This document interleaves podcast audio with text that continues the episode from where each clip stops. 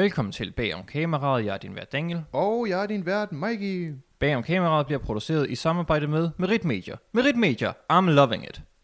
Og vi går direkte videre til de hurtige.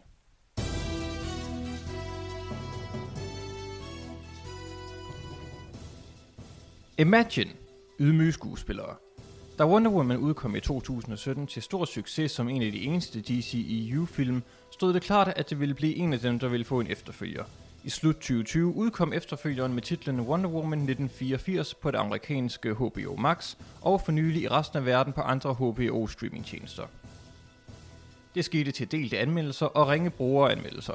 Gal Gadot mener dog stadig, at filmen har sin plads, specielt i forhold til det signal, de sender til kvinder, med udgangspunkt i startscenen, hvor en ung Diana Prince deltager i en form for Amazonas triathlon. Hun fortæller til DR, jeg er lykkelig for, at vi kan dele det med verden, for jeg tror virkelig på, at hvis vi ser noget eksemplificeret, så kan man også drømme om at blive det. Og i den omtalte scene skabte vi fundamentet for mange pigers drømme. De skal vide, at de kan, at de er i stand til at gøre fantastiske ting. Hun fortsætter tilbage om kameraet.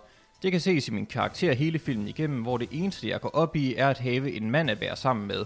Det er mit mål, og mit liv kan ikke fungere ordentligt uden. Fortæller Gadot, inden hun laver fredstegnet og proklamerer Girl Power. Gal Gadot kom tidligere i coronapandemien i en mindre shitstorm for at lægge en video op på sin Instagram, hvor i hun synger John Lennons Imagine sammen med en masse andre kendiser. Hun udtaler sig nu om kritikken. Indimellem forsøger man at gøre en god gerning, og så er det bare ikke godt nok.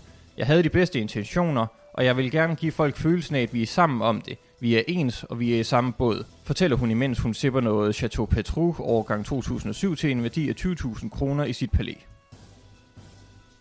Hashtag Restore det Snyderverse kult udfører bombardement. En ny fuldstændig vanvittig og barnlig kult har vist sig på de sociale medier. Efter Zack Snyders version af Justice League fik stor succes, har fans valgt at samle sig under et nyt hashtag.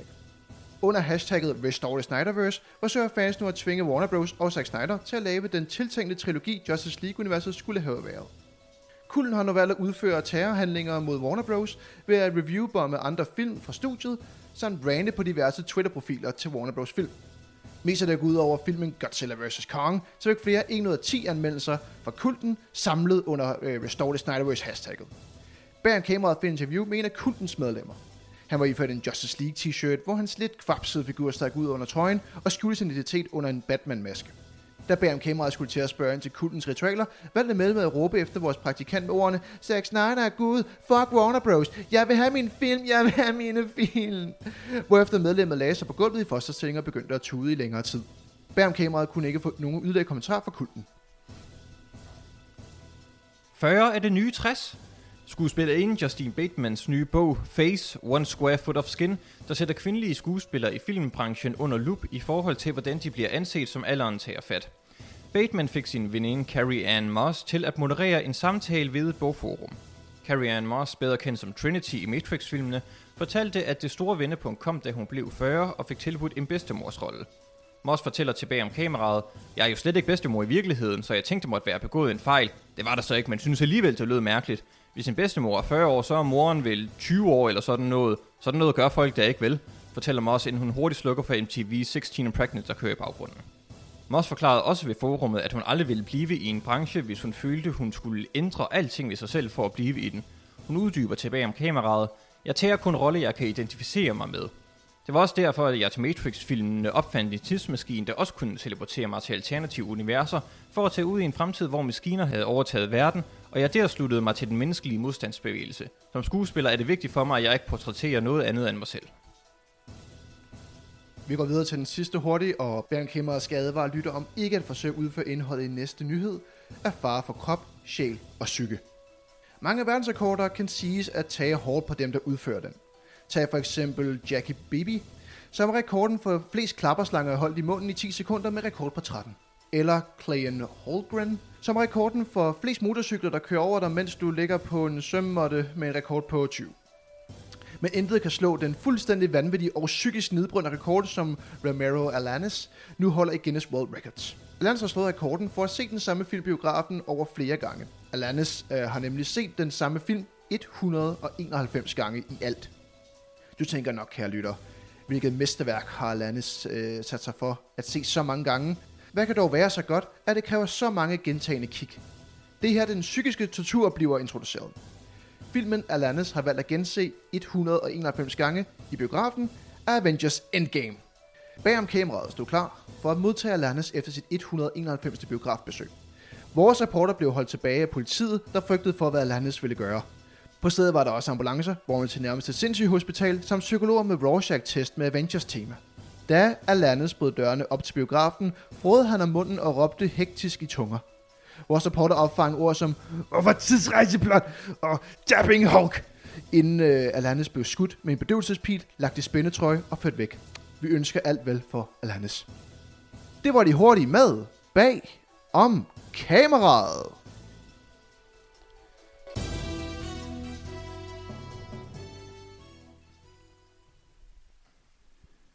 Hvorfor har man lyst til at se den 191 gange? 191 gange i biografen. Hvad er det kostet? Ja, det er det, jeg, jeg, jeg, jeg har faktisk ikke lavet min research den her gang. Jeg tænkte, det må, og jeg tror, han er Australier. Jeg ved ikke, om det ændrer på nogen currency value, at det lige pludselig bliver dyrere eller billigere, men hold nu kæft. Jo, i forhold til den, så bliver det billigere. Jeg kan ikke forestille mig andet. Nej, okay, det, det er selvfølgelig klart. For os ville det være næsten en, øh, det ville være en årsløn eller sådan noget, så gå til at se den så mange gange. Ja. Øh, men, øh, Jeg kan fortælle dig, hvor meget det er i tid. ja, lad os få den i tid også. 3 timer spilletid Ja, gange 191. Det er 573 timer, hvilket svarer til lige under 24 døgn. Det er næsten en måned straight af hans liv, hvis vi trækker søvn fra, og så sådan, som han har brugt på at se den film. på at se Avengers Endgame. Som, øh, som vi øh, skrev så fint i slutningen. Vi håber alt vel, og god bedring. Jeg synes sgu selv, han er ude om det. Ja, ja, herregud, han har vel selv købt billetten. Øh, Nå, lad os øh, komme ind i nogle af de dybdegående, vi har til Ja. denne øh, uge. Og vi er selvfølgelig forsinket med en uge, desværre. Øh, det tager jeg på min kappe. Nej, jeg tager den ikke på mine i hvert fald. Lad os, øh, lad os, øh, lad os tage, hvad vi har. Øh, det første, vi skal snakke om, det er Christopher Nolan.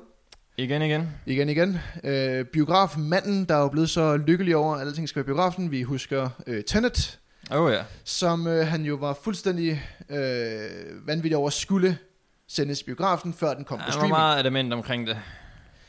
Øh, og ideen var jo så, at han havde fået tilbuddet også, øh, og det er også det, den her sådan, nyhed blandt andet handler om, om at det skulle sendes øh, simultært både i biograf og på streaming. Mm. Og han sagde jo selvfølgelig nej tak, fordi at han jo gerne vil holde fast i vores traditionelle øh, ritual af, at vi går ind i en bygning for at se film. En bygning dedikeret til film. Han vil holde fast i hans forældede, forkvaklede verdenssyn.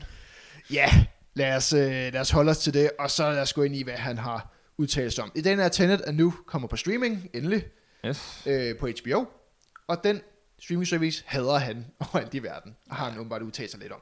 Ja, og det, det er jo baggrund af noget, som øh, vi har dækket i bag kameraet før, hvor ja. at øh, Warner Bros. tog beslutningen om, uden at øh, rådføre sig eller opmærksommegøre nogen på, at øh, deres produktioner for 2021 vil få simultan premiere i både biografer og på deres streamingtjeneste HBO Max. Ja, og det var også det, som øh, Christopher Nolan så har udtalt sig om, og siger, at det er jo selvfølgelig meget...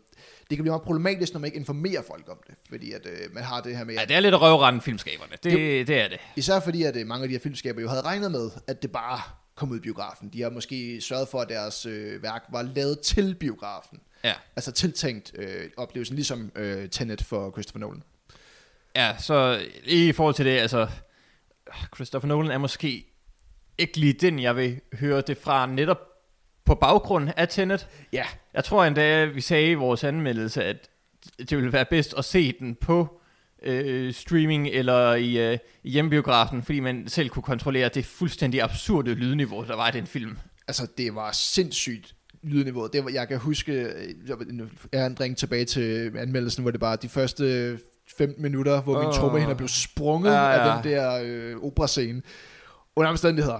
Øhm, men man kan godt øh, tænke over, at det her ligesom bliver den næste norm inden for filmbranchen. Øh, altså, at det bliver de her simultan øh, udgivelser, eller i hvert fald bliver det måske, at de fortænker øh, streaming på forhånd, på grund af, at de skal ligesom sælge de her sådan Ja, de tænker det i hvert fald lidt mere ind i det. Det tror jeg måske godt, jeg kunne se for mig. Men altså, nu har Marvel jo også besluttet, at Black Widow, den også får simultan premiere Ja, øh, øh, på Disney+. Plus Og, øh, og i biograferne. Jeg ved, det er så ikke fremgået endnu, om den så også kommer til at koste noget Ligesom på Raya. Disney+. Plus. Ja. Ja, fordi sådan er det jo i hvert fald ikke øh, med HBO Max. Nej, som bare udgiver øh, Ja, lige, filmen. lige præcis. Øh, så vi ser flere, der sådan begynder at tage det til sig, også nu, men altså hvis, ja, utroligt at Godzilla vs. Kong skulle være eksemplet på det, men altså, den er på vej til at have tjent sig selv ind igen, bare ja. i, i biografen. Ja, Så selv her under pandemien, så er der stadigvæk tydeligvis et marked ja for biografen. Og det er, jo, øh, det er jo noget, vi har haft meget, mange gange her, fordi det er bare en, en, en, en moderne debat, der er nogle, øh, god at tage. For det er jo at se, hvordan udvikler øh, mediehistorien sig, hvordan øh, kommer diskurser til at se anderledes ud og sådan. Og når det kommer til øh, den en meget gamle måde at tænke på med, at film skal ses i biografen, og så har vi selvfølgelig hjemmebiografen nu, som vi også har, også har nævnt før, så bliver det interessant at se, om øh, de her sådan, øh, nye streamingstrategier ligesom kommer til at overtage øh, selve biografoplevelsen. Men som du selv siger, der er stadig håb, og der er stadig en eller anden lyst til at komme ind og se det i de her sådan, bygninger, fordi det bare øger underholdningen. Ja, og det, det er også kun nu i det her tid, altså det kommer på det perfekte tidspunkt i forhold til øh, den te- teknologi, der er tilgængelig for øh, os forbrugere. Fordi for 3.500, der vil du kunne få et 55-tommers 4K fladskærms-TV og en øh, soundbar med, med subwoofer. Så du vil kunne få en rigtig fed hjemmeoplevelse allerede der for øh, rimelig minimal beløb alligevel. Ja, ja, altså taget i betragtning af, at det er en engangsinvestering, i, altså måske ikke en engangsinvestering, men en på langtidsinvestering i forhold til biografoplevelsen, der koster i hvert fald i Danmark et højt beløb hver gang. Ja, fordi altså, hvad er det biograferne giver dig? Okay, de giver dig de bedste forudsætninger for at opleve filmen på, på bedste vis. Ja, Hvilket vil sige, stort lagret, fantastisk kvalitet, et rum med øh, Dolby Atmos, surround sound i hvert fald. Og hvad er det så, du giver pengene for? Du giver pengene for tiden til at komme ind og se det her på den her måde. Du betaler for en oplevelse. du, du, du er med til at lege det lokale den time, to timer, Ja. som, som skal bruges. Lige præcis. Og jeg kan godt se ud fra de videoer, jeg har set på YouTube i forhold til øh, biografkulturen over i USA, mm. hvorfor at det med at se en film hjemme er meget mere tiltalende. Fordi, mm. men jeg, jeg synes bare, jeg ser så mange øh, historier med Chris Rockman ja. øh, og Red Letter Media. De snakker meget om den her forfærdelige biografoplevelse, hvor folk taler og råber, taler i telefon, øh, nys og hoster og snøfter og så videre lige ved siden af dig. Det er jo det, er jo det der er stadigvæk, det er nok den sidste barriere, udfordringen, man kan sige, som øh, biografmediet stadig står overfor. Det er ligesom, at det er svært at lave den isolerede oplevelse. Øh, ligesom når du sidder derhjemme og ser en film på tv'et. Det er klart, at du måske har venner eller familie med dig, mens du ser film. Men det er ligesom, at her... Men der kan du vente selv til et tidspunkt, hvor du er alene. Altså, Ja, lige præcis. Øh, Eller du kan kontrollere forholdene med at sige, vi pauser lige to sekunder, du kan lige åbne den der slikpose eller andet. Ikke? Altså, du kan, du kan kontrollere forholdene bedre. ja, ja, lige præcis. Og det er lidt svært at råbe efter ham lærede manden, han lige skal sætte den på pause, mens at, øh, Ja. øh, ham bag, hvis han er færdig med at snakke i telefon. Um, Altså, hvi- hvis det bliver sådan, at streaming tager mere over i forhold til premiere af store film, ja, altså, der vil jeg investere i et rigtig godt tv, måske endda en projektor, klart. afret rum til det forlavede, øh, de bedste omstændigheder forladet surround sound. Det vil selvfølgelig koste en del penge, naturligvis, men når vi ser så mange film, som vi gør, så vil det jo også være en fin nok investering at gøre. Ja, i vores tilfælde er det en, en dejlig investering. Ja. Fordi så, og så vil jeg kun gå i biografen, når det er virkelig særlige film. Fordi Mm, så er det, mm. jeg vil betale for oplevelsen med den film, og ikke bare for filmen selv. Jeg vil ikke tage ind og se Sonic the Hedgehog Nej, nej, nej, i, nej. i biografen. Og det er måske også det, der kommer til at ske. Vi får den her udvælgningskultur, jeg at sige, jamen, øh, vi har fem film på, på biograflageret. Vi ser jo tit, når vi går forbi vores biografer, hvad, hvad kører der nu. Så kan det være, at man hurtigt kommer til at fravælge sådan, den der kan jeg se i næste uge, den der er allerede ude nu, den der er allerede ude nu, den der, den kan jeg godt hæve op på et højere niveau med biografoplevelsen. Ja. Og det er måske også det, hvor biograferne skal tænke over det nemlig. Og kan med den her i, i mente og tænke, vi skal også udvælge, altså vi skal fandme tænke over, hvad vi udvælger nu af vores sortiment. Ja, jeg tror bare, at det vil være svært for biograferne, for altså mere end noget, mere end studierne selv, der er de jo en forretning. Ja, klart. I, høj, I højere grad end de store filmstudier er. Og jeg tror bare, at deres Excel-dreng vil have svært ved at kunne bedømme, okay, hvis det er den her måde, vi gør det på nu, hvad skal der så komme i biografen? Yes, lige præcis. Øh, for de skal nu konkurrere med studierne selv, der er i gang med at, at, at lægge deres film op på Ja, streaming services. Det. det er jo en helt mellemmand, de mange gange mister nu. Altså, øh, her tænker jeg på studierne, hvor de tænker, hvor skal det udgives, hvordan skal det udgives, hvor meget skal det koste at udgive den, hvor meget skal vi have i billet. Altså, det er meget nemmere bare at sige, vi lægger den score op her, og det koster 171 kroner på dem, ikke? Altså, det er jo Disney-modellen nu. Ja, ja, lige, lige præcis. Og de, i det, der forventer de jo så også, at man ser det sammen med nogle andre forældre, så er det jo fuldstændig absurd pris at betale. 171 øh, kroner, mener jeg, Ja, at. Raya kom op på. Det var Ja, det er fuldstændig latterligt. Altså, der skal man da i hvert fald sidde 3-4 sammen, før jeg overhovedet vil begynde at overveje det. ja, det tænker jeg også. Og her er det jo også øh, selvfølgelig, at, at øh, lige når det kommer til Disney+, Plus, er den jo også var den i starten tiltænkt til de yngre medier. Det er klart, så har man selvfølgelig både forældre og børn Ja, ja, på. Det giver automatisk fire mennesker, ikke? Altså selv, selv med, øh, med Snyder Cut'et, Ja, der var det jo lige sådan øh, en uge før, cirka, fordi de havde jo en, en gratis uge, HBO Ja. Nordic, som jo var, øh, var herligt. Og lidt over en uge før, der var øh, mig og min bror så lige og tjekke. Nå, ja, okay, så køber vi. Hvis vi faktisk køber det på dagen, eller dagen efter, hvor det var, vi skulle se den, altså den, øh, den 19. marts, så kan vi også nå at se øh, Wonder Woman 1984. ja. Det er sgu da, det er sgu da smart nok, så får vi alligevel øh, to tiltænkte film for, øh, øh, for ingenting. Altså. Double the movie. Jamen lige præcis. Så kommer vi så til den, øh, den 19. Ja. Og nu skal vi til at se Snarkos, vi skal lave den der gratis, ikke? så de skulle fjerne det. De er ikke helt dumme, var. Nej, Men øh, det er det, dem bitches, mand. vi kommer til at se, jeg tror, at vi kommer til at lægge meget mærke til. Um, det, nu kommer jeg ud i en helt anden terminologi her. Okay. Det var det samme, vi så med øh, spillekonsoller, hvor at, øh, Ja. at det var gratis at spille online. Indtil Xbox begyndte at charge penge for det. Så lavede, Mm. så Playstation mærke til, Nå, vi kan også føre for, at folk skal charge penge for det. Det er smart. Og det gjorde øh, Nintendo Jamen, de, så. de ventede så bare en konsol med at gøre det. Ja, jo, det er så Også det, til det mindste. PlayStation 4. Men, men jeg tror, det bliver det samme her, hvor det, nu, nu sidder de andre lige og lurker på Disney, sådan, okay, hvor meget tjener den der Raya lige, og så kan vi finde ud af, bliver det her måske også en eller anden form for fremtid, hvor folk øh, begynder at tænke over den. Ej, Øh, jeg tænker, jeg tror sgu, de har regnet det godt igennem. Mm. Øh, Warner Bros. Altså, jeg,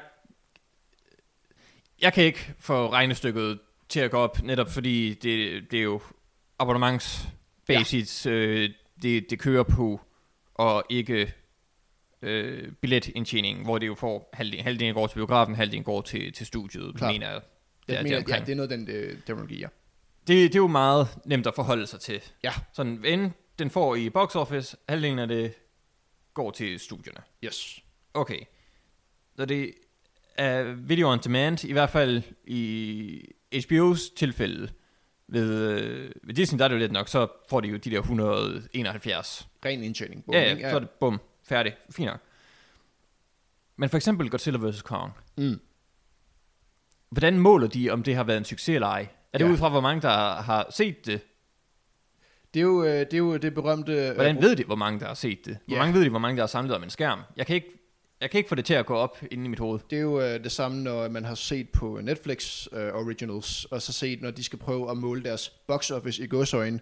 Fordi det, Ja, det er men jo, de har det blackboxet hele den der proces til, jeg ved sgu ikke, om man kan stole på, hvad de Jamen, det siger. er det, jeg mener, at, at, at lige præcis deres uh, tal er jo fuldkommen vanvittige at kigge på, man så tænker, det, det, det, jeg tror ikke på jer helt. Jeg tror virkelig, at jeres, den succes, I er i gang med at sælge, der, den, jeg, jeg ved det ikke, jeg ved det ikke. Ja, hvad var det, I sagde? Uh, Bird Box, det var den største film, på det, i hvert fald på det tidspunkt, de havde haft. Og sådan, det er første gang, de har sagt noget som helst Om, om, hvor, øh, hvor mange der har set deres film. Og det var, det var også en film, der sådan kom meget igennem sådan øh, viralitet. ja, klart, klart, klart. øh, med Bird Box Challenge og det hele, hvor folk laver idiotiske ting. Ja.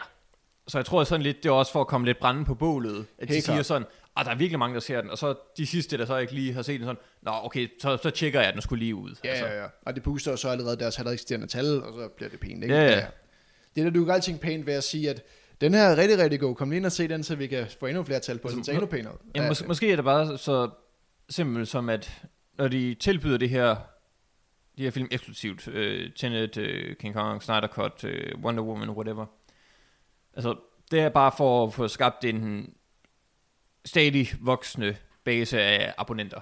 Ja, Det er jo det, de gerne vil have, altså. De vil jo gerne holde fast i dig. Altså, Og så er, de, så, så er de, kan de for så vidt være ligeglade med, hvad du ser. hvor meget du ser, ja, hvad du ser, hvor meget du ser. Det er præcis. Øh, Bare du giver 99 kroner om måneden. de vil jo helst gerne have faktisk, at, øh, at, at det er også fedt for dem, hvis du er med en passiv, øh, som jeg snakker med det, der siger, ser en øh, Netflix original om måneden eller sådan noget. Det er egentlig rart for dem, for i så fald behøver de ikke skabe nyt indhold til dig hele tiden. Det er, det, de vil faktisk hellere have de passive seere, end de vil have de, de aktive seere, som der Ja, men det er ligesom øh, i øh, fitness. Lige præcis. Hvad er den bedste fitnesskunde? Det er en, der aldrig går i fitness. Ja, Og ikke nedslidet og udstyret. lige præcis. Og i det her tilfælde har vi så, øh, lad os bare tage Netflix, for det er nok den, de fleste ejer. De vil helst have, at du ikke ser noget, for i så fald, så tjener de bare penge på, at du kører ind hver måned. Altså, de behøver ikke lave en ny original hver uge, det gør de så alligevel. Men de behøver ikke øh, at, at stikke... Og de prøver at tvangsfodre dig med det. Når du går ind i sådan foreslået til dig, 90% af det, det er Netflix Originals. Fordi at de ved, på, nu, nu har de jo også lagt mærke til øh, rent markedsmæssigt, at på sigt, så kommer de til at miste rigtig mange af de IP'er, de ligger med. Øh, Ja, lige, lige præcis, lige præcis. Så de er jo i gang med at, at barrikadere dem selv ved bare Jamen, en- altså, jeg tror, det var øh, altså, godt move af dem at begynde at lave originalt indhold øh, så tidligt, som de gjorde. Ja. Jeg tror, det er, hvad vi kan... Øh, det, var, det blev en hel diskussion om, om øh, biograf og streaming, og, Ja. øh, hvilket er øh, altid vigtigt at snakke om, især fordi at det er jo en, en ting, der kun kommer til at ændre sig konstant. I, jeg tror, i, hvor, i vores levetid bliver det meget, meget relevant at følge med i, hvordan vores oplevelse kommer til at ændre sig fra før til nu. Øh, vi har også en øh, lidt anden slags nyhed øh, på programmet. Ja, det er en, øh, en polsk dommer, øh, som der har dømt, at den øh, tyske tv-station øh, ZDF og produktionsselskabet øh, bag den her øh, miniserie... Jeg mener, det er tre afsnit. Eller ja, øh, Unsere Mutter og øh, Unsere Vater. Øh, de skal undskylde for at lave øh, antydninger, der forekommer i den serie, at øh, der går på, at polske modstandsfolk skulle agere øh, antisemitisk. Ja. Og den foregår under 2. verdenskrig. Ja, ja, ja, bare lige for at få konteksten mere. Ja, lige præcis. Øh, og øh, de er så også, kan jeg så forstå, videre i gang med ankesagen, øh, det tyske filmselskab, øh, på det baggrund, at de siger, jamen, øh, det vi har lavet nu, det er jo fiktive karakterer. Altså, vi af- afbeder ikke nogen, fordi at det, det, de egentlig er blevet sagsøgt for, det er sådan, det vi øh, på engelsk kalder defamation. Altså, at øh, man taber Ja, det var en anden øh, polsk vet- øh, modstandsveteran. Øh. Ja, en, en 96-årig modstand, øh, modstandmand. ja, de holder længe. Ja, ja. Øh, jeg har faktisk hans navn her, men jeg vil ikke prøve at udtale det. Sibelkniv Radau... Nej, jeg tror bare, jeg tror bare, vi går. Anywho. ja, det er så ham, der har valgt at øh, sk- skabe den her sag. Også øh, på baggrund af hele den her sådan, øh, modstandsbevægelse. Det er ikke kun ham, der er i gang med at. Um, Ja. Så de har fået dom, og de skal gerne anke den, fordi de siger, jamen vi, vi, vi afbeder faktisk ikke nogen rigtige mennesker. Altså vi har ikke nogen deciderede navne, så som øh, den her modstandsmands navn. Eller Ja. noget. Vi bruger udelukkende selve modstandsbevægelsens navn øh, i øh, vores tv-serie, hvilket de så siger, at det er jo derfor, det bliver til fiktion. Og det er her, hvor det bliver fascinerende at snakke om, øh, hvor fanden går grænsen mellem fiktion og virkelighed. Fordi at vi afbilder jo en ægte krig, vi afbilder ja. jo en ægte modstandsbevægelse og nazist, øh, nazistinvasionen. Men tager, tager, altså, tager de decideret sådan, den polske modstandsgruppe sådan øh, kaldenavn i, i serien? Ja, de bruger deres navn. Ja, altså, det, så bliver den i hvert fald lidt mere knejlet og kravle ind under udelukkende fiktion i hvert fald. Præcis, og det er derfor, at den sagen blev lidt sjov. Fordi så kan han jo godt have noget at sige i forhold til, at han var medlem af den Ja.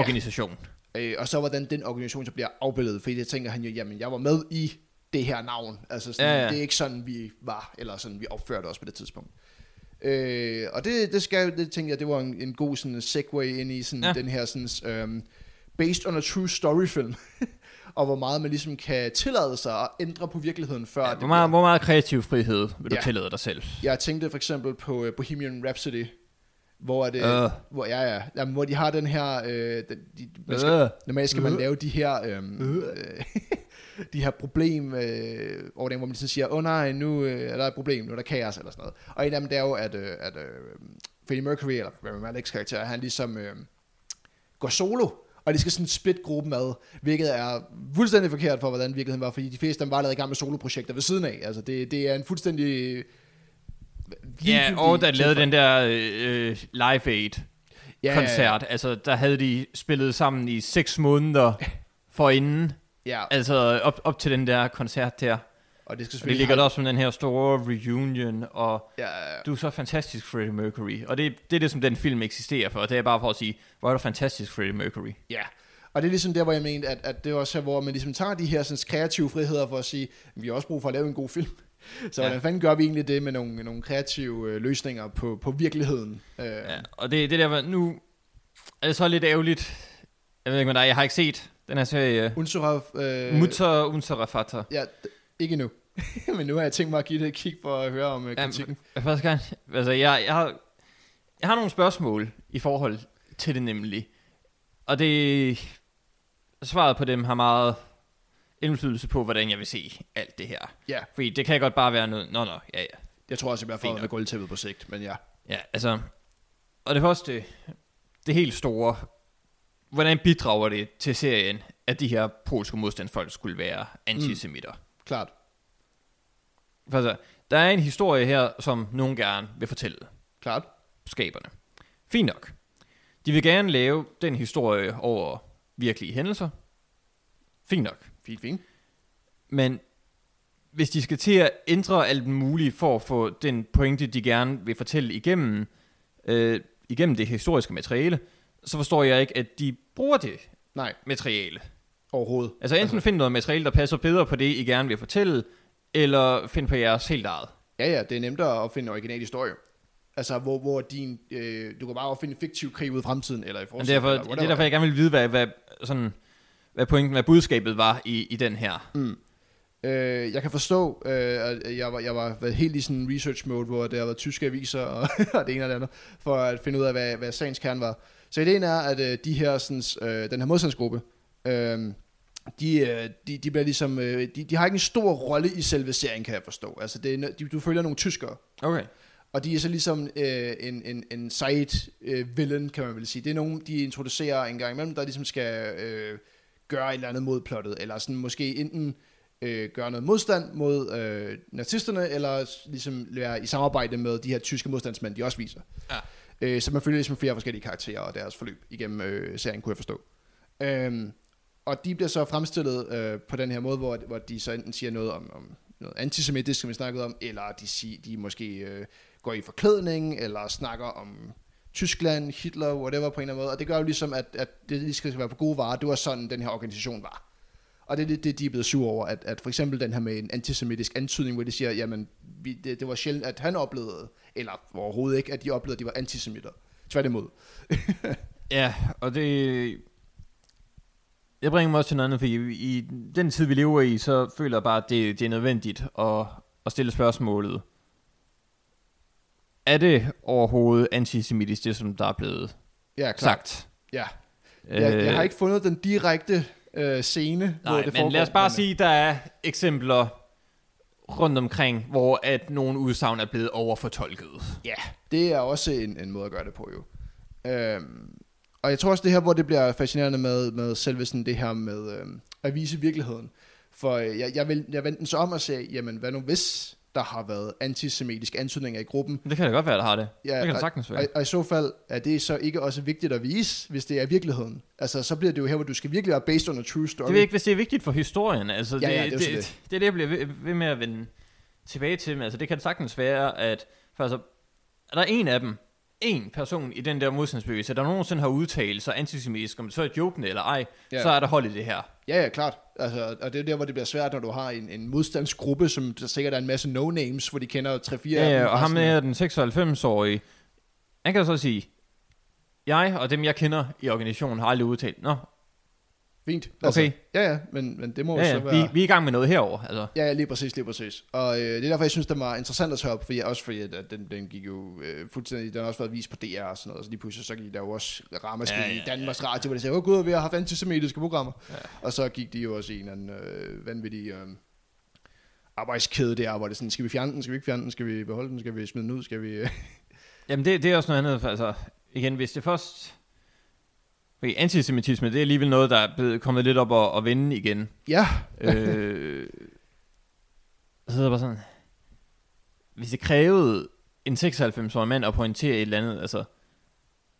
Vil det ikke have været blevet opdaget af nogen på en eller anden måde? Nogen, der havde haft samme tanke, eller i hvert fald klantrådet, Ja, som man kender det? jo, det må man altså, Jeg tænker også, at de må øh, have lavet en form for research øh, i forbindelse med en tv-serie, der handler om 2. verdenskrig.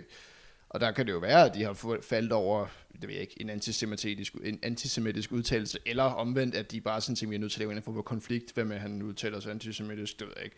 Og igen, som du siger, det her, hvor det bliver svært for, sådan, du skal skabe en historie, men du skal også basere den på noget faktuelt, og det er der, hvor at, at ja. vi, har, vi ofte har i de her sådan, based on true story film, øh, dem der faktisk er baseret på virkeligheden, hændelser, hvor de ligesom er nødt til at tage de her kreative friheder, øh, for at skabe en eller anden form for plot, der giver mening. Ja, der skal dannes sit narrativ. Ja, altså, lige præcis. Der skal, der, der skal laves en struktur i det her, som der bliver spist lidt i en to timers film. Ja, og det er der, hvor eller der 6 timer serie, jeg ved ikke, hvor lang tid den var. Nej, jeg, jeg satte på to timer per afsnit, ja, ja. og så kører vi. Ja, jo. Men det der, hvor det bliver bare den her øh, suppedag, synes jeg, hvor, hvor at, at, at man er nødt til også at øh, kigge på, som du selv siger, selve øh, det skabte, og det ville jo selvfølgelig være praktisk, hvis vi har set det inden, men ja. igen, det var, det var lidt svært at opsamle, kunne jeg forstå, og jeg, jeg prøvede så vidt muligt at undersøge det, men, men i hvert fald, lad os, hvis vi nu havde øh, ligesom set den her serie og fundet ud af, okay, hvad er der præcist øh, øh involveret her, og i forlængelse af det, øh, hvis det her narrativ øh, skal underbygges i det her, fair nok, så, så tag en kreativ frihed hister her. Det er man nødt til i, i, i de her sådan, um, øh, based on true story Ja, events. og, og det som man også glemmer meget, i hvert fald når man ser... Øh, der var en eller anden øh, dansk-norsk produceret serie, der kørte på DR her for ikke så lang tid siden. Mm. Øh, men der var i hvert fald en hel masse historikere, som var ude og sige sådan, det er jo slet ikke sådan der, at det foregik med kongehuset og den her prins og Mm. whatever sådan. Okay, der er så nogen, der har valgt at lave, tage sin kreative frihed og sige, okay, vi ændrer lige det her, for at det kan passe ind i det her Ja, narrativ. Ja. I hvor høj grad det er, det synes jeg også øh, taler til, i hvor høj grad jeg vil billige det. klart. Men det som mange af de historikere glemmer, føler jeg i hvert fald, det er alle dem, som der ser den her serie, mm. bliver nysgerrige på den. Dem, der bagefter læser op på begivenhederne Ja. og tiden derom, de vil jo indse, hov, jamen, det var jo slet ikke, som det blev portrætteret i serien. Der er nogen, der lige pludselig ved mere, ja, bare i det hele taget, men også mere end dem, som der ikke har undersøgt det. Ja, lige præcis. Og det er der, hvor det... Men det er der, hvor vi ender i den her sådan, øh, konflikt med, øh, som du selv siger, når vi ender i, øh, i research-samfundet bagefter, hvor folk er sådan, det, det lyder sgu meget spændende, jeg, går sgu lige, jeg slår den sgu lige op. Og så bliver det bare der, hvor man måske føler sig, ikke decideret snydt, men man kan føle sig sådan, måske en eller anden form for bedraget, når man sidder og ser en serie, der skal være baseret på et eller andet virkeligt. Ja, og det, det vil jeg også komme ind på i vores øh, anmeldelse, men jeg synes, det gælder for rigtig mange based on a true story øh, film. Der er det her, vi har de, den her kæde af begivenheder, af fakta. Ja, Det er, hvad det er. Det, det rører vi ikke ved. det kan man ikke øh, røre ved som sådan. I hvert fald ikke sådan de store ting, for ellers så er det ikke længere Based on true story. Så bliver, Ja. det, så bliver det bare, jeg har, jeg har slået et menneske. Jamen, det, det er jo derfor, man ikke siger, this is exactly how it happened. Altså, man siger jo based Ja. on a true story. Det er kun baseret på det. Men det betyder så også, okay, der er den her historie, som har den her pointe, som vi bevidst eller underbevidst ligger ned over den. Og så skal vi bruge alt, hvad filmmediet kan, for at trænge igennem Ja. med den pointe. Klart. Og når man ikke bygger det op fra bunden, mm. så bliver du nødt til nogle gange at ty til nogle midler, der godt i mine øjne kan få det til at virke, som om du taler ned til publikum. Fordi du skal have presset det her igennem, og du skal have det her ud af det. Ja. Og det er jo også, øh, som du selv siger, også, jeg også noget, jeg kommer til at nævne i vores anmeldelse i hvert fald, som også er baseret på en, en virkelig hændelse. Ja. Øh, og som ligesom har den her ting med, at hvis du skal fremstille noget, som det var, så bliver det meget unuanceret i visse tilfælde. Og i nogle ting bliver det mega, nogle gange alt for unuanceret. Altså hvor er det... Er jo sådan nærmest hyperrealistisk. Ja, hvor, hvor er det, du har det her sådan, øh, alt, alt for komplekse menneske, øh, der egentlig bare skulle have været en modstander. Øh, som i stedet for bliver den her, sådan, altså, hvor, hvor du ligesom koger et, et menneske ned til et og nuller, ikke? Altså, jeg er, Ja, og nogle gange har man et helt normalt menneske, som så bliver øh, helgengjort til et eller andet, som i Bohemian Rhapsody. ja, eller samtlige Clint Eastwood-film, men det er en helt anden historie. Hvad skal det betyde? nej, nej, jeg, snakker, bare- jeg tænker bare på Captain Phillips. Fanta- øh, fed film ellers, øh, jeg vil anbefale at se den. Hvad er det med Clint Eastwood at gøre? Det er ham, der har instrueret den. Er det ham, der er instrueret Captain Phillips? Jeg er også sikker på, at det er ham, der har instrueret Captain nu- Phillips. Hvis, ellers så klipper vi det ud. Captain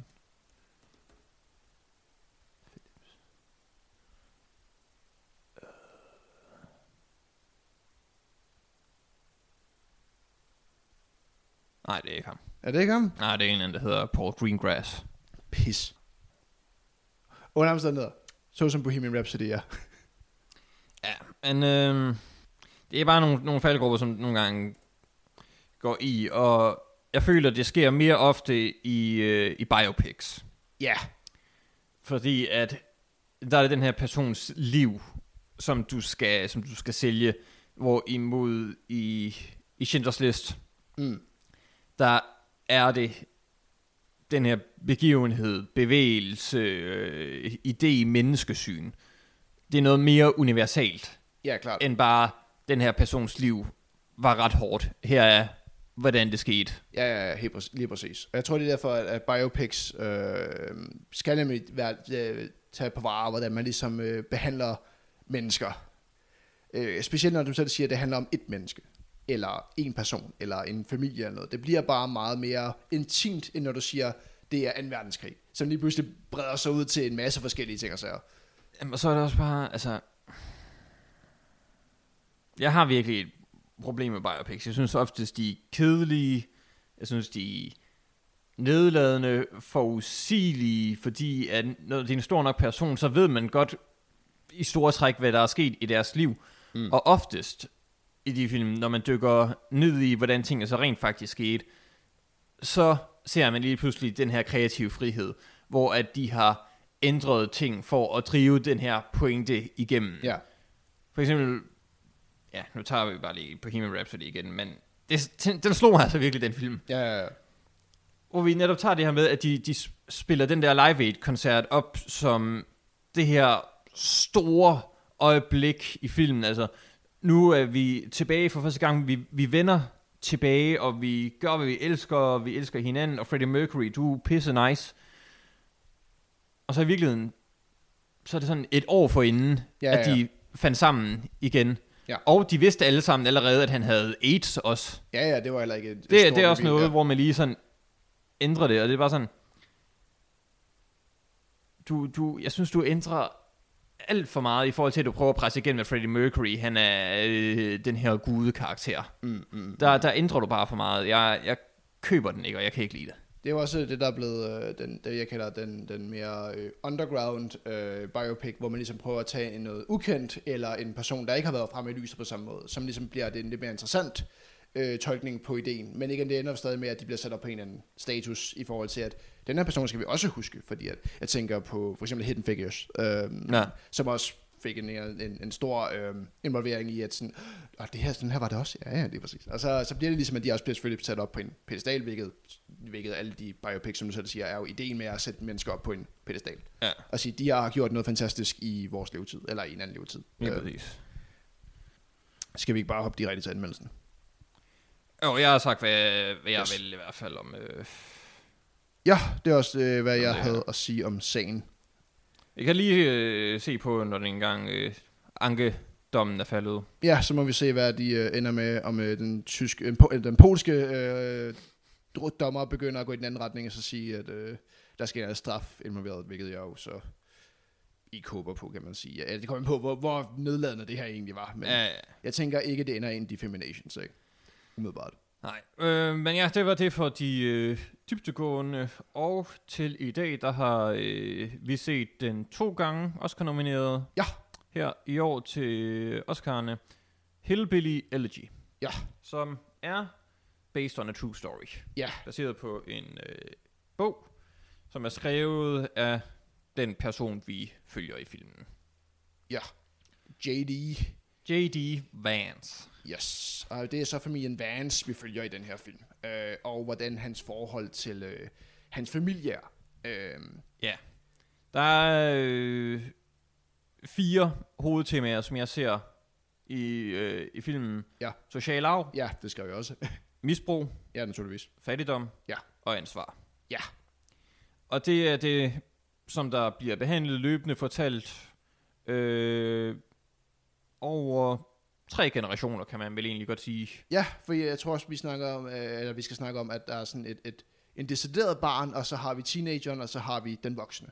Øh, vi følger JD, øh, som øh, øh, får et opkald øh, i, i, i nutiden, kan man sige, øh, hvor han skal tage tilbage til sin, øh, sine rødder, til sin mor, som er øh, misbruger. Og i, og i forlængelse af det, så husker han tilbage på dengang, han var barn og teenager, hvordan hans liv ligesom har været. Hvem er han som identitetsmæssigt? Ja, vi får også lidt med sådan bedsteforældrene, så vi ligesom kommer hele, øh, hele paletten igennem. Ja, så vi har øh, som sagt den ældre generation, øh, forældregeneration, og så den nye generation, kan man sige, i form af JD's. Øhm, Ja, lige præcis. øhm, jamen, uh, Hillbilly Elegy, øh, den øh, tog jeg jo op, fordi at, øh, vi er i Oscar-sæsonen, øh, Ja. og jeg tænkte, øh, jeg, jeg, jeg har lavet sådan et projekt for, jeg vil, jeg vil gerne prøve at se showet den her gang, Nå, og så, jamen, jeg, jeg, nogle gange så udsætter jeg mig et show, så det vil jeg godt tænke mig at se, og jeg vil gerne have en mening om et eller andet, der foregår på det show. hvorfor, hvorfor, hvorfor vil du gerne se Oscar-showet? Ja, herregud, lad os, lad os bare prøve det, så kan vi se, om det går. Jeg har prøvet det, det er derfor, jeg gider ja, at høre det igen. Det kan være lidt hyggeligt i år, hvem ved. Hvordan skulle det blive mere hyggeligt, at det er over Zoom? Jeg laver en, anmel- jeg, jeg, laver en anmeldelse så. Ja, det gør du bare. Det må du hygge dig med. Ja, og øh, jeg er så øh, nået til den her film i listen, og tænkte, spurgte jeg, om det var det, vi skulle se, og det var så, øh, hvad det blev til. Ja. Øh, vil du lave nogle korte kommentarer til, hvad du synes om Hillbilly Elegy? Øh, det er en basic ass bitch en film. Ja, ikke? Ja. Det var sådan, jeg havde det med den. Øh, den har sådan nogle, nogle, nogle underlige melodramatiske toner, følger. Sådan at det føles lidt som sådan en Sebro tv-serie til tider. På den måde, Ej, det var lige hvad jeg forventede. Ja, jamen, lige præcis. Jamen, det blev bare sådan noget, hvor, hvor den, den prøver at sælge dig nogle, nogle større end livet quotes, og, sådan, og, og folk snakker på en, på en nogle gange lidt, hvad jeg synes er urealistisk måde, i hvert fald til tider. Ah. Jamen, det bliver sådan lidt, øh, det bliver sådan lidt, øh, hvis vi nu snakker til hinanden som, ja, og mit liv som denne person, der har gået igennem dette. Jeg så mig, det som at se Max von Sydow i det syvende sejl, og jeg er Antonius Blok. Ja, ja, men, men så har vi også lige det syvende sejl, ikke? Altså, hvor der for både sidder en og spiller skak. Altså, Han, spiller, han sidder og spiller chak med døden. Ja, med døden. Og det er det, jeg mener med, så kan man ligesom slippe afsted med lidt mere øh, af, af det, jeg kalder sådan øh, fantastisk dialog. Det er jo sådan en Shakespearean teatersal. Altså. Lige præcis. Og det er måske det, der er problemet, når du, når, når du ligesom skal vise en hillbilly-klan. Øh, altså, jeg kunne forestille mig, at, at de... Og det er ikke for, nu skal vi ikke begynde at anmode lidt øh, med ned- nedladende ord og sådan noget, men, men jeg tror bare, at de vil have en lidt anden sprogbarriere i nogle tilfælde. Øh, Udover selvfølgelig Glenn Closes øh, bedstemor-karakter, Og, som ligesom snakker øh, meget øh, vulgært. ah. Det er så også hende, der er nomineret forresten, hvis vi lige skulle dem med, hvad, der, hvad den er nomineret til. Nå ja, ja filmen er nomineret øh, Glenn Close Ja. øh, som øh, Best Supporting Actress, og så øh, Hairstyling and Makeup, Ja, for øh, Glenn Closes makeup. ja, som er fantastisk. Den er vildt god. Øh, især Jeg er fordi, nødt til at sætte mig pause og lige se inde på rollelisten, hvem Glenn Close egentlig spillede, fordi jeg ikke kunne genkende hende. og så også øh, øh, bagefter, så viser de sådan øh, nogle, nogle, nogle videooptagelser af den her familie, der jo eksisterede i virkeligheden. Øh, Åh oh, ja, i hvor- slutningen der. Ja, hvor man, Åh. jamen, jamen også lige, hvor man lige ser øh, Glenn Closes karakter, og man siger, hold kæft, de lavede spot on på bedstemor, hun, hun ligner kraftet. Ja, nej, nej, det, det er endnu en af de ting, jeg hader. Det er endnu en af de ting, jeg hader ved, ved de her slags film. Det er Bohemian Rhapsody igen, ja, hvor at så op på storskærmen med den der live aid concert, så er det rent faktisk Freddie Mercury sådan. Og så sidder alle, ej, de lavede det præcis lige sådan. Okay, hvorfor skal jeg sidde og se det? Så vil jeg sgu, så lad mig se live. rent faktisk Freddie Mercury, altså. ja, så kan du jo bare vise live-koncerten, Ja, som er, så lad mig se den. ja, også fordi det giver jo ligesom en lidt mere direkte Jamen det er da fint, at I, I kan abe efter. Altså, Ja. hvad skal jeg bruge det til? Er det også her, hvor vi skulle snakke om noget, noget, noget age-racisme eller sådan noget? Ja, ja, du, vi snakker lige om det der med at stjæle Nå. fra en øh, rollen fra hinanden. Uh, øh, før, hvor vi vil sige sådan, altså, så man kan også bare fundet en gammel dame. Altså, men, men ja, ja, herregud, jeg, jeg, jeg plejer at sige skuespiller, ja, men? Glenn Close spillede bare bedre end en gammel dame. Ja, lige præcis. Altså, hun, hendes performance er nok også det, der sådan, er den, den, der ser filmen for mig i hvert fald. Ja, ja. Hun stjæler fuldstændig sjovt. Ja. Øhm, lad os se engang. Hvad vi ellers har at sige om... øh, og- Men som sagt, problemet er, at den er nemlig den her middle of the road movie, så der er, der, der er ikke så meget at, at tilføje andet Nå, end... det, den er lige hvad jeg forventede, den vil være. Ja, Med alle faldgrupperne og alt det gode også. altså jeg synes, at øh, det kan man godt sige ved det starten, tænker jeg ikke spoiler så meget. Øh, ideen er ligesom, at han bliver kaldt hjem fra, øh, efter han, eller mens han er til sådan en, øh, en, en fin middag, Og de laver den klassiske, hvordan spiser jeg med så meget bestik? Åh oh, nej, hvad er hvidvin? Hvor jeg ikke kunne lade være med at tænke sådan, og jeg skal da også være ærlig at sige, jeg er da heller ikke blevet opdraget i, i den største bestikmanier, men herregud, altså jeg tror ikke, jeg tror det er der, hvor det blev meget pandering, for så sidder han med de her sådan, Øh, Hvis alt går galt, se hvad de andre gør. Ja, lige præcis. Og, og så laver han den her, hvor de andre kigger sådan, Nå, ja, han er egentlig færdig. Nej, men det er for at vise, at han kommer fra et andet miljø, socialt ja. og alt det her. Ja. Fint nok, altså. Det er sådan set ikke et øh, problem med, at man gør det på den måde. Det synes jeg er en meget klassisk og ja, ja. produktiv måde at gøre det Og det var også en, en, øh, det, der sådan var for mig sådan, det, der var det bedste ved filmen. Det er ligesom det her sociale afting, hvor, han, hvor JD skal den her sådan, komplekse dilemma med sig selv. Skal jeg blive ligesom Hillbilly-klanen, eller skal jeg prøve at blive mere end den? Øh, som bedstemoren ligesom prøver at lære ham. Ja, du skal være mere end bare der, øh, mig og din mor som har, lad os sige, en lavere social status, øh, øh, social lag i hvert fald. Ja. Øhm, og det er måske øh, for mig det, der var, var det bedste ved film, altså at se de her sådan, sociale lag, dilemmaer. Øh, der er en scene, hvor at, at, jeg, jeg kalder JD tager sig sammen scenen, som jo også er meget klassisk, øh, hvor han ligesom bliver nu, nu, nu løfter det, jeg mig selv. Det, det var nok min øh, yndlingsscene. Ja, ikke? Sa- sammen med den øh, lige for inden. Ja, den, den løftede for mig lige sådan, det var, hold kæft, det var, det var, det var, sådan, det var rart at se, ja. uh, at se en løfte sig på den måde. Det var også den, der, der sådan var, den jeg lagde mest mærke til, den jeg var nødt til at notere ned. Sådan, det, var, det var godt. Um, ja, de har sådan nogle, hvor de skifter mellem flashbacks og nutiden. Altså, ja, øh, det er, det er den så overordnede øh, struktur. Ja, at han husker ligesom et eller andet. Øh, eller han, han husker tilbage til sin barndom, ja. basically, og det forhold, han havde til sin mor og, og bedstemor. Ja, og søster også i en kort... Øh, ja. ja. Ja, for sin familie i hvert fald.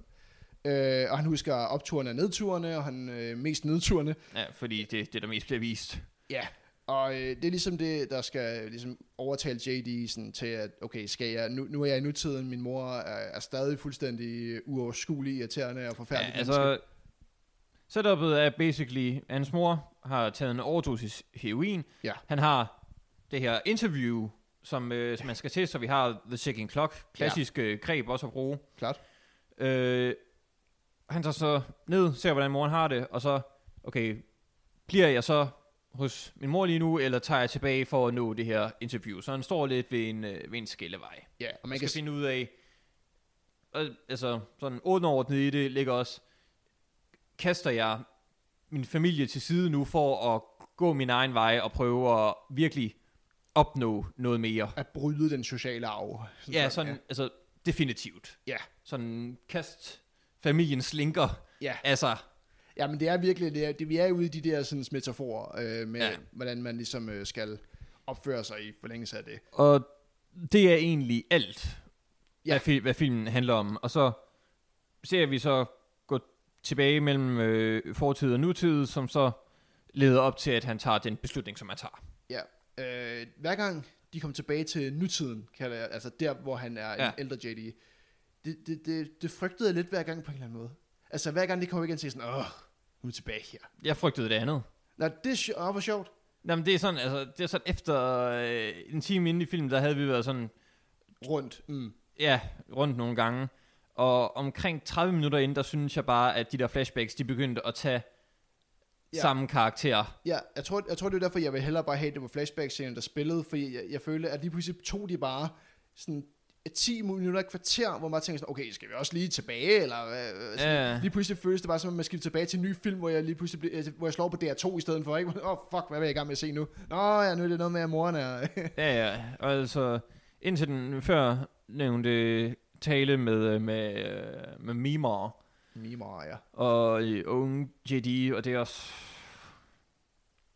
sidste 20 minutter før den slutter, eller sådan ja, det, det, omkring. Det, Men altså, hver flashback, der var før det, det er bare det samme, der bliver fortalt, og det bliver ja. jeg bare træt af, og det er derfor, at jeg mm, ikke gad. Der, mm. Jeg synes ikke, historien rykkede sig mere der. Nej, jeg havde det også på samme måde øh, med, at, at, at de prøver ligesom at, at indkapsle øh, no, no, det er nogle forskellige sådan, sådan katalysatorer, hvor det er sådan, om det er fordi det her skete, og det er fordi det her skete, men i sidste ende er det bare, min mor er forfærdelig. Ja, og ja. Det, det forstod jeg fra andet flashback, mener jeg, det er. Ja, det tror jeg, ja. ja det er omkring. Det, det første flashback er sådan en eller anden... Vi har lige starten, hvor alt er sådan happy-go-lucky, og så mm. fra andet flashback. Okay, det er galt her. Altså. Ja, ja, lige præcis. Øh, og så, det vil egentlig være... Og specielt på baggrund af, at han blev kaldt derned, fordi hun har taget en øh, overdosis af heroin, så vi ved jo allerede, at der er misbrug, så det er ikke engang sådan et mysterie, hvorfor at Nej, nej, hun opfører sig, så, som hun gør. Altså, Nej, og det, det føles lidt lidt op til, at de, de viser den på et tidspunkt, sådan, i hendes første dosis, kan man vel kalde det. ja. Øh, hvor, hvor det er sådan åh oh ja, okay, ja ja, det er også fint lige at, at have med. Ja, også, startede med de smertestillende, og, og så, så, så, så ligesom stiger taget til der. Ja, lige præcis. Og, og, og på en eller anden måde sådan, jo jo, som du selv siger, den er, den er fint nok at have med for mig i den. Ja, jo, lad os lige få lidt, uh, lidt, lidt, lidt intro til det også. Men så efter det er det også bare, ja ja, okay, hun er, hun er bims. Vi er med efterhånden, ikke? Ja. Øh, og så sætter de selvfølgelig mormoren op øh, i forlængelse i nogle af de sidste sekven, øh, hvad hedder det, flashback-scener.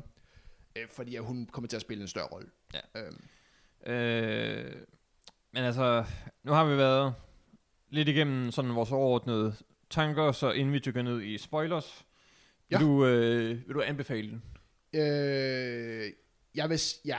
Det, jeg, jeg vil være sød og sige ja. Jeg synes, at filmen er underholdende nok, men det er virkelig sådan et sofa-kick. Altså, det er ikke noget, hvor jeg, hvor jeg fik pulsen op eller tænkt, det er noget, der er ændrer, livsændrende, eller det her er en decideret bare god underholdning. Det er bare sådan, den, den fungerede, hvad den kunne, og den, den, den gjorde, hvad den skulle. Det Så, så vil jeg være under sige nej.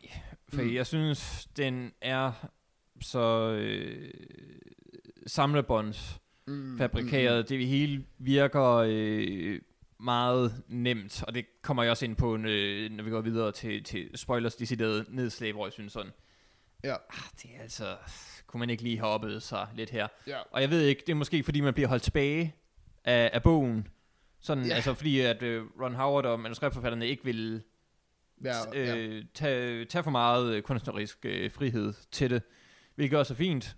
Så spørger jeg bare, hvad hedder den så at blive lavet overhovedet? Jamen, altså, det er altid godt lige... Det er jo altid godt, det der med øh, alternativet, øh, når det kommer til... øhm, Øh, når du laver et nyt medie, øh, remake-kulturen, hvor jeg altid har sagt, altså hvis du ikke løfter den og laver noget nyt, hvorfor fanden laver du den så Ja, overhovedet? men du skal heller ikke lave noget alt for nyt, fordi så skulle du bare have lavet noget andet. Lige præcis. Så Så det, er en meget hårfin grænse det er at en, gå. en svær balance at lege med. Øh, kun lavet godt af øh, Carpenter's The Thing, men den har vi snakket om. Ja. øh, men i hvert fald, øh, vi har en, en, et, et nej og et ja. Øh, den, er, den ligger jo imellem Ja. os. Øh, men jeg vil sige, at det er et øh, lidt over middel ja. Altså, det er ikke noget, hvor jeg siger, at du rungende, du skal se den her film. Det er mere sådan, hvis du lige kan spille en time og 50 minutter, og, og tænker, hvad fanden skal de se, så vil jeg være sådan, jo, herregud. Ja, og jeg siger, hvis du har en time og 50 minutter, se noget andet. Ja. Ja, okay, men øh, det var så vores anbefaling, og nu går vi så ind i lidt, øh, lidt spoilersnak. Ja, tak. Øh, og jeg vil gerne starte med, øh, med den fantastiske scene. Ja, Og jeg har lagt mærke til det før, når jeg har set filmen. Jeg tror bare, jeg har et eller andet med, når øh, ældre sådan øh, offrer sig Mm, mm, mm, ja, ja, på, ja. på den måde, som, som mimer gør. Det, det rører mig bare. Ja det, det er rødt. Altså lige, øh, øh, det er den scene, hvor at, øh, hun ligesom skal spørge det her madbud om Ja. ja. lidt ekstra, og hvor det så ligger op for JD, fuck, den her dame gør meget, altså for, for mit liv. Ja, lige præcis. For jeg, i starten er han jo sådan lidt, åh, hvor, var det træls, altså, du er ligesom min mor. Det, det, Ja, du ja. er bare et træls menneske, der også bare, men det er fordi, at han har brug for det der spark, og det ved hun. Altså, Ja, det er jo det, er jo det som i hendes sådan karakterark, er, at det er ligesom, hun indser, okay, i den her familie, vi ser, altså, datteren, hun er allerede øh, uden for ret råd, men jeg kan stadigvæk, og hende der søster, hun hedder jo ham der, Kevin der, Ja, ja, ja. til, øh, men JD, han har brug for en, Ja. der holder fast i ham og siger, du kan og skal gøre bedre, end det du gør lige nu, for at du ikke ender Som- som din mor. Eller som mig, fordi vi, Ja, eller som mig, ja, lige præcis. fordi hun er også i den her, i den her hillbilly-klan, altså den Ja. her, så hun er bare matriarken, kan man sige. Hun, den, hun er bare den første, der indser, okay, nu er det fandme nok, og der skal gøres noget ved det her. Nu Og klipper- jeg gør noget ved det her nu. Ja, nu klipper jeg linkerne, altså Ja. for os. Øh, fordi at han føler jo i den her sådan, øh, stærke familietrang, øh, JD. At han Ja, har ja. brug for at være sammen med mor og søster og mormor. Altså selvom han er frustreret, er han stadig sådan, det er stadig familie, det er stadig min klan, det er stadig hvem jeg kommer fra. Ja. Og det er der, hvor mormor bare siger, jamen selvfølgelig er du det, men du er så meget mere som individ end det. Du er også dig selv. Ja. Og det er jo det, han, han kommer scenen bagefter, hvor han kraftede med ser, okay, hun offrer meget for mig. Altså et helt stykke kylling. ja. Øh, og så bare siger, nu, nu tager jeg mig sgu sammen. Og det, jeg, der fik jeg også den der i, i brystet, jeg tænkte, hold kæft mand, det var, øh, det var lige, hvad man havde brug for at se der. Ja. Det var også fordi, det var gået så dårligt inden dag, man har bare siddet Hold kæft, det er deprimerende det her. Altså, det bliver kun mere deprimerende. Ja, og vi vidste jo altså, at han, er jo på, øh, på Yale, så altså, det vil jo skiftes rundt på et eller andet tidspunkt. Ja. Øh, og så, ja, sjovt nok, så kommer det imod slutningen Ja. øh, på et lidt følelsesmæssigt klimaks. Men jeg synes bare, det var øh, fantastisk scene og fantastisk skuespil. Også af, mm. den, øh, af den unge knæk der, faktisk, men specielt af, af Glenn Close. Ja. Jeg synes, hun gør det fuldstændig fænomenalt. Jeg forstår godt, at hun er nomineret for den her rolle i hvert fald. Ja. Fordi hun spiller bare, altså, det, men hun har så meget, øh, selvom hun har et kæmpe stort lag make op på, og, og, og bryst, øh, Man kan stadigvæk godt se hendes performance igennem det. Altså. Ja, præcis. Og, og det er meget øh, mimik-skuespil her. Altså, det handler ikke så meget om, hvad hun siger. Det handler om, hvordan hun ligesom an- ansigtsmæssigt fortæller. Ja, også med hele kroppen, altså hun skal gå Ja. rundt med Quasimodo-ryggen Ja, ja, ja, der, ja. og altså... Det er bare en fantastisk øh, performance hele vejen igennem. Ja, og igen, lad, lad der endelig hende være nomineret for den. Det er jeg, det er jeg kun glad for at Ja. se. Øh, jeg håber, Altså alle, alle skuespillerne, og også Ron Howard, altså instruktørarbejdet, altså det hele er rigtig fint. Ja, men det der mener, det, det bliver bare den der lidt middle of the road film på grund af det. Fordi det er fint. Det er fint nok. Ja, altså, øh, det er manuskriptet, og problemet for mig, det ligger i alt, øh, alle biopic-tropesene. Ja, præcis. Typisk biopic, der kan kortes ned til, jeg havde et hårdt liv, men klarede nutidens strabasser på grund af det hårde liv. Ja, ja, lige præcis. Hvor mange øh, biopics er det ikke? Jamen, det er alle bare... Altså Rocketman, ja. Elton John, jeg var homoseksuel, jeg var homoseksuel, så kunne jeg gøre det her på den her ting, og det viser sig at være min styrke, faktisk. Og her er det jo også bare... Jeg er jo, Freddie Mercury, jeg fik AIDS. Ja, og her er det, jeg kommer fra en, en, en, et sted med Jeg. Rednecks. Uh, Ja, og så lad os øh, få det løftet i hvert fald. Øh, en, en sjov lille detalje, jeg, jeg, jeg ved ikke, hvorfor jeg skrev det ned, jeg synes bare, det er sjovt, at øh, jeg lagde mærke til, at Hans Simmers navn poppede op. Øh, under, Ja. under, og jeg bare sådan, Ja. hvor fanden var det skår henne? jeg tænkte, det var, det var da et fint lille øh, hillbilly-spil i starten, men der er ja, gået. jeg tror, at... Øh, Men det skal dog understreges, det er ikke kun hans navn, der står i, den hedder David Fleming, så det kan være selvfølgelig, han er ja, ja, um, produced by... jeg, jeg har faktisk en del at sige om Hans Zimmer, men det, øh, Jo, det, er, det er for stort sidespring til, til lige nu. Ja, ja, det var også bare sådan en lille sjov. Øh, nej, men også øh, det her med sådan, øh, det var ikke den bedste familie, men det var min familie, og den gjorde mig til, hvad jeg er som film er så fin, at den eksplicit fortæller os i en satans voiceover. ja, ja. Jeg synes bare, det skriger af dogenskab og følelsesporno. Sådan, i tilfælde af, at du har siddet og sovet igennem, så kan du lige vågne nu og få at vide, hvad den her film den handlede om. Ja, det er vist den sidste ja, sætning, der er sådan noget. Den, den første og den sidste er bare vi, øh, voiceover, hvor man bare er nødt til at sige, "Ah, Og så, og så har den også det der, øh, jeg havde når, når seriøst ved filmen, skal det der, where are, where are they now, tekst. ja, ja, ja, til ja, sidst. Altså, jeg kan godt lide det i Legally Blonde, fordi der er det sådan nærmest en trope, og det er plat, og sådan. Ja, ja, ja. Men når det er her, så er det bare sådan, og så skal vi også sådan have drevet igennem, at det er en rigtig fortælling, det her. Sådan, filmen er slut. ja. Du kan ikke komme og sætte det her, øh, hvad hedder det, den her øh, sidepoint Bemærk, på. nej. Så, så vis det, altså i stedet for at, at begynde på. Jeg, jeg tror også bare, også fordi, at, at det, det, ender jo, altså det er jo ikke fordi, det, det er sådan nogle mennesker, der er ude sådan, jeg tror det er fordi, at man, man, man, man, man er vant til, når det kommer til sådan nogle, hvor er de nu ting, så er det jo fordi, det er jo et, et, en kæmpe livsændrende situation. Jeg kan godt forstå det, hvis det er en dokumentar. Ja, ja, altså, men her har vi det sådan, øh, den her person er stadig i live og har børn. Er sådan, så hvor spændende. Altså, Ja. det er jo ikke, det pisse Så- interessant. Så så tænkte sådan undervejs, at den her øh, film kunne være meget fint sådan propagandamateriale, der viser, at den amerikanske drøm fortsat lever. Som den også fortæller eksplicit. Ja, øh, det, Det er ligesom hele sådan start øh, monologen går ud på, hvor de sådan kører igennem og ser sådan stålværket, Ja, øh, hvor at, øh, hvad hedder det, øh, bedstefaren og bedstemoren, de flyttede ned, og han arbejdede, det er sådan skabt noget øh, for sig selv. Det var jo den amerikanske drøm. ja, ja. Og så ser vi så øh, allerede, da JD var barn, Ja. der kører de forbi den, da de skal hjem, og alt er lukket ned. Så her viser de sådan lidt, at den amerikanske drøm måske er knækket. Ja, ja, ja. Og så i nutiden, hvor at han så er kommet på Yale, okay, den lever stadigvæk. Altså, Ja, han har ja. kæmpet sig op af, af Mælkebø-. Mælkebøttebarnet, ikke? Ja, lige præcis. Øhm, det er sjovt, du nævner øh, den del. Øh, for jeg, jeg, det, jeg, nogle gange så, så falder man bare over, når man lige skal research det. Som sagt, jeg er i gang med at finde ud af, hvad for nogle film, der er nomineret. Sådan. Så lige pludselig så falder man over en eller anden artikel og sådan noget. Øh, det, den her delt vandene, fandt jeg ud af. Og det, her, det vidste jeg ikke. Og filmen. Ja, helt Jeg så godt, den havde fået elendige anmeldelser. Ja, af anmelder.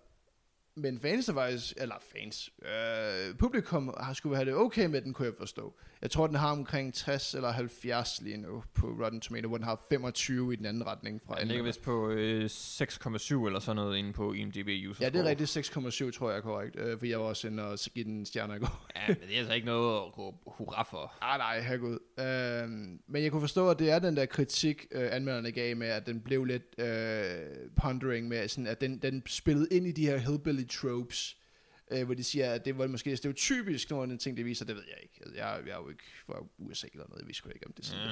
Det. kan være, at det stadig fungerer sådan. Øh, jeg, hvis siden han har skrevet en bog om det, må det jo være godt nok. Ja. Så jeg tror, det blev lidt sådan lidt øh, anmelder øh, pornoplader, hvor det er sådan, at øh, vi kan ikke bare vise, at øh, social, lave sociale lag har det sådan. Var sådan Ja, jeg, jeg, vil, jeg vil gerne lige læse øh, øh, et udklip af en anmeldelse faktisk. Ja. Øh, Alonso Duralde fra øh, The Rap. Øh, og prøv, prøv lige at have, øh, hvad hedder det, Malcolm and Marie i Ja. tankerne, når, når jeg læser det her. Jeg skal lige have den på. For dig. Hillbilly Elegy isn't interested in the systems that create poverty and addiction and ignorance. It just wants to pretend that one straight white guy's ability to rise above his surroundings means there's no excuse for everyone else to not do so as well. Mm, mm, mm, mm, ja, ja, I mean, når du Det siger... var sådan en anmelder, der bare kommer og plastrer til med, hvad hedder det, øh, øh, politisk propaganda. Ja, jamen det var det, der var problemet, men det var præcis, da jeg sad og, og så hørte om de her sådan, anmeldere, der bare har præcis prøvet den ind i, at den har et, et fuldstændig vanvittigt politisk budskab, og jeg tænkte sådan, okay, det var, ikke, det var ikke det, jeg så. Det var ikke det, jeg følte, jeg så. Ja. Nej. Og det er ikke fordi, at en film kan også have politiske budskaber og toner. Og Ja, men den ser tydeligvis på det med det her sæt briller. Altså. Ja, du har ikke sat dig ned og set filmen for, hvad den er, og så bagefter øh, set den i det her sådan, politiske lys. Du har tydeligvis bare sat dig ned og sagt, den her film skal Ja. jeg have, fordi den, den handler om hillbillies. Ja, det- den, den synes jeg bare, øh, den synes jeg bare var sjov. Jamen, Altså den- den der straight white guy. Yes, sir. Ja, fedt. Så er vi hjemme. Lad os lige få den med også, Så ikke? ved man, at man bare kan skære den øh, anmeldelse fuldstændig fra. Ja, ja, ja, lige præcis. Øh, men jeg ved ikke, om vi har meget mere at sige. Eller Har du mere at sige om, om Hillbilly Elegy? Øh, jeg har en afsluttende kommentar. Ja. Alt, hvad denne film er og kan være, er på lageret. Der er ikke mere at hente der. Enig. Det er det engangskig for mig, og så, øh, ja, det er nok det.